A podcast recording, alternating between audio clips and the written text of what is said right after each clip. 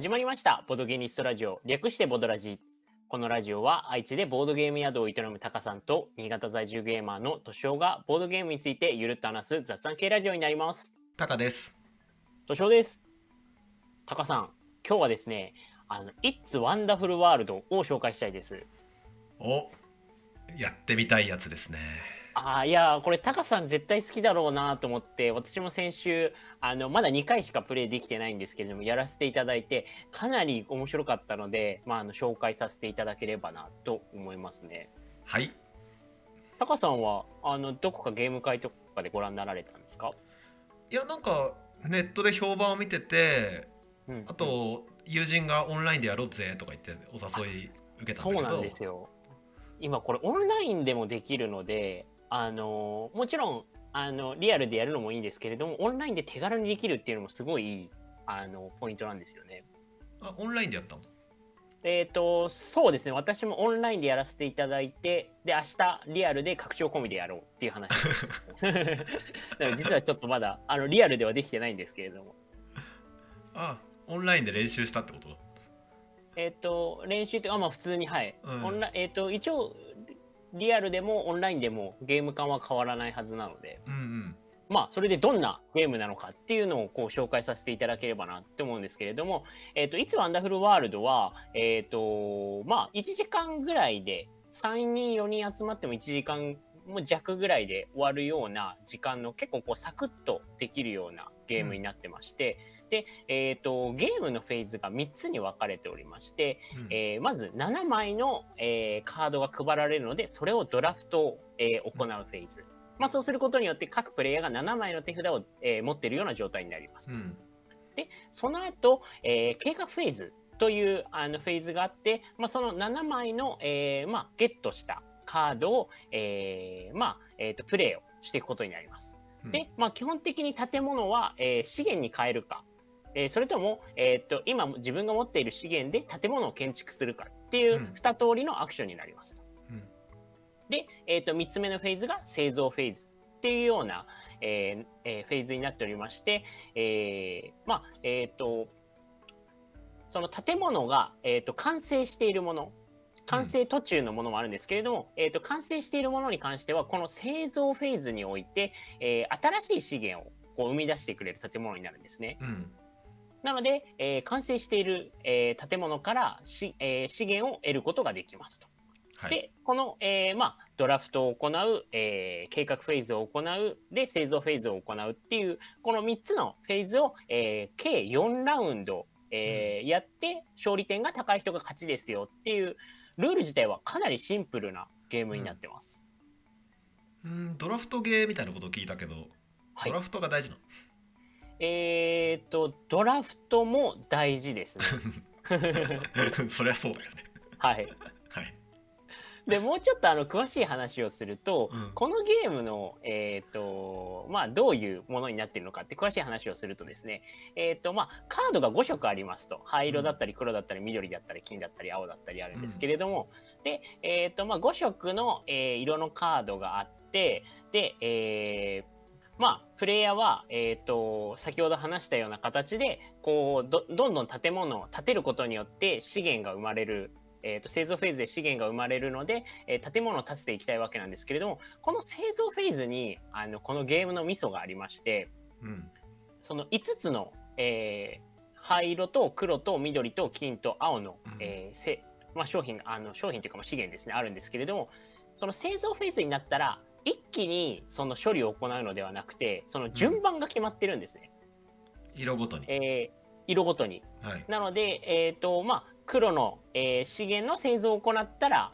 えー次は緑緑の、えー製造を行ったら金色の商品黄色の商品終わったら次は青色っていう形になっていてなので、まあ、その都度、えー、と資源が、えー、とじゃあ黒の生産フェーズだから黒の資源入ってきましたってこう手元に来るわけじゃないですか。うん。でその手元に来た資源をその場で製造に使っていいんですよ。はいはいはいはい。そうするとどういうことが起こるかっていうと,、えーとまあ、計画フェーズの時に、あのーまあ、建物この建物は建てようって言ってこう、まあ、建築の方に回すわけですけれどもちろんこう全ての建物を建てきれるわけではなくてほとんどの建物の建設途中になるわけですね。うん。ななんですけれども、えー例えば黒が2つ足りない状態で建設途中になってました。うんえー製造フェーズで、えー黒のしとあの資源がやってきました。そうするとその場で置くことができるので、えーその建物が建てました。うんで、えー、と青にかん青の、えー建物に関しては製造フェーズが最後に来るのでその、えー、と計画フェーズの段階では建てきれてなかった建物なんですけれども製造フェーズで黒より後にあることによってその途中だった建物が青の製造フェーズの時点では建物が建てられてるっていうような状態で、えーまあ、ゲームがプレイできますよ。っていうこう、まあ、製造フェーズがあるんですけれどもそれを一気にやらないっていうところがこのゲームのかなりこう悩ましさを加速させているポイントでして。うん。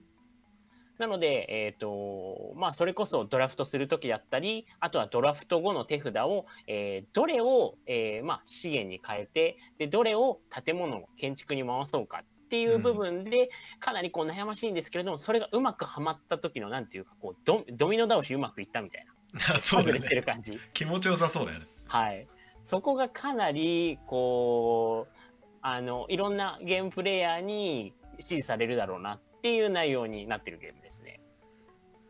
確かになんか敏夫がよく言うフレーズ脳汁が出そうああこれは脳汁出ますよ。本当にこうピタッとはまった時がすごい気持ちよくてですね。うんはいはいはいここのやっぱそこが一番の面白さえー It's とあそうですね。一番の面白さはどこかって言ったらそこになりますね。おでそれ以外でもかなりいいポイントがたくさんあって、えー、と点点の取り方なんですけれども、うん。えっ、とまあカードの種類、まあ、建物の色の種類が5色ありますよっていうものとは別に、えっ、と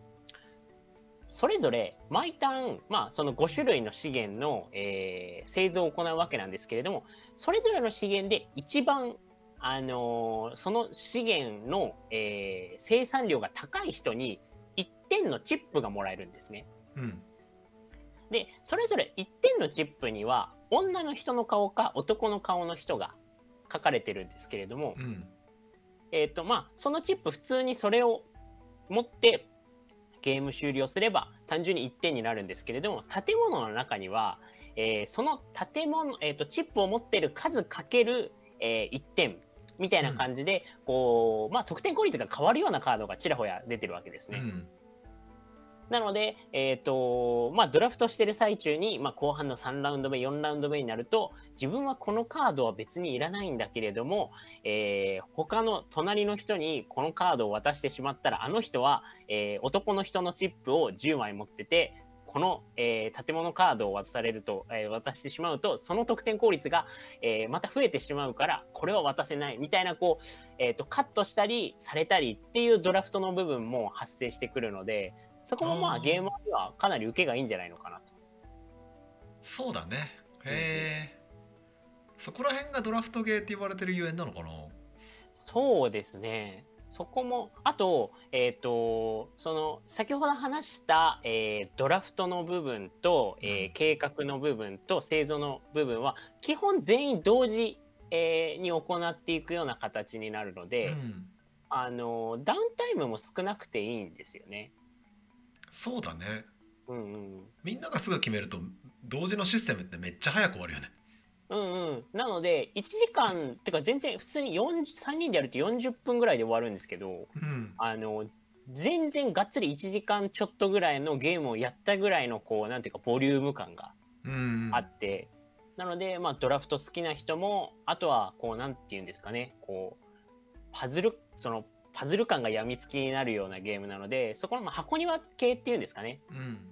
まあ、そういったゲームが好きな方にはすごいおすすめのゲームになりますね。いやこれは何人かに 僕が「えー It's Wonderful World」絶対好きだと思うんだよねって言われていて。うんうん、いや私もタカさんが好きだと思って今話をしてます。やっぱそういうのはやっていきたい気持ちがあるね、より。うん、そうですね。拡張もあるのでぜひ拡張も入れてプレイしてみたいなと思いますね。まあ、それが近日中に年男は近日中にやるんだもんね。あそうですね。はい、うん。楽しみですね。うんうん、あとかなりそのタカさんも冒頭で話されてたようにウェブでもできるんですよ。うん。えっ、と、私は知人にリンクを送っていただいたんですけれども、えっ、と、英語で It's Wonderful World ボードゲームとかで検索するか、あとは、えっ、と、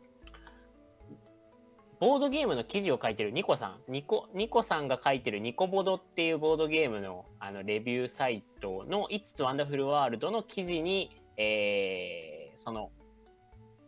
海海外というか、まあ、英語のサイトではあるんですけれども、えー、そこにリンクが貼ってあったはずなので、でかなりルール自体は一度分かってしまえば言語依存なくあのできるゲームではあるので、もしまあこんなご時世なのでオンラインでやろうかなっていう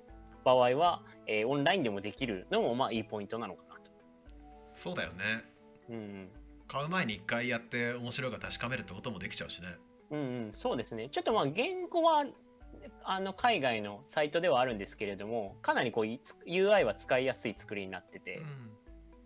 事故とかも起きないようになってるので、まあ、例えば気になってる方がいたら、一度ウェブでプレイされてから購入とかでもしかしたらいいのかなと思いますね。良いと思います。はい。そんな感じで、It's Wonderful World かなりおすすめのゲームになります。はい。では、ご視聴ありがとうございました。ありがとうございました。